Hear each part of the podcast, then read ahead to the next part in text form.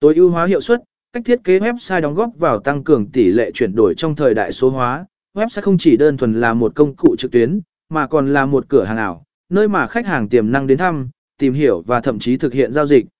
Để đạt được mục tiêu kinh doanh và tăng cường tỷ lệ chuyển đổi, việc tối ưu hóa hiệu suất của trang web là điều không thể thiếu.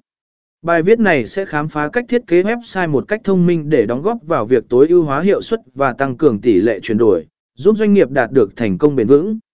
Phân tích hiệu suất chan.